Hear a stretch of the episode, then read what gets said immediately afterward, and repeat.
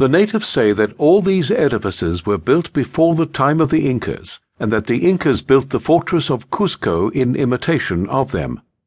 They know not who erected them, but have heard their forefathers say that all these wonderful works were completed in a single night. The ruins appear never to have been finished, but to have been merely the commencement of what the founders intended to have built. Garcilaso de la Vega, 1530s.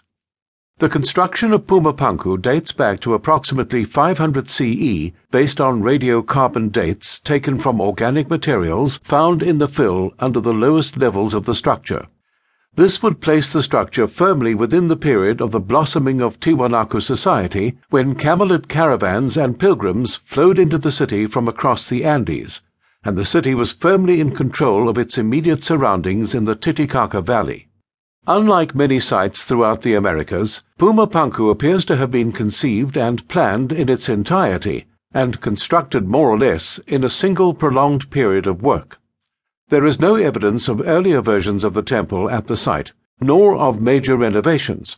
Considering the structure's harmonious symmetry, it seems that any renovation or expansion that broke the uniformity would have been anathema to the Tiwanakus. The remarkable quality of the structure and its masonry is also mostly likely due to its unified conception and execution. The techniques and designs would have been already perfected elsewhere, such as at the Akapana complex, and needed only to be put into masterful use at the site. In fact, they had not only their own sites to draw upon, but models in other regional sites, such as the nearby city of Lukurmata. In essence, all the people of Tiwanaku had to do was take these models and make them bigger and better. While the construction of the site definitely represents the architectural and artistic climax of the Tiwanaku civilization, it did not require a major leap in construction technology. The main material are stone blocks carved of andesite or sandstone. The techniques for this type of carving were widespread throughout the Andes at the time and are demonstrable in other areas of Tiwanaku and ruins beyond it. Some of these stones were held together using metal clamps made of an alloy of copper, arsenic, and nickel, which were cold hammered together into a single metal.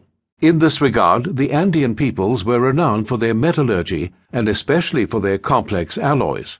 For example, the ancient peoples of modern Colombia created a remarkable alloy of gold and copper called tumbaga.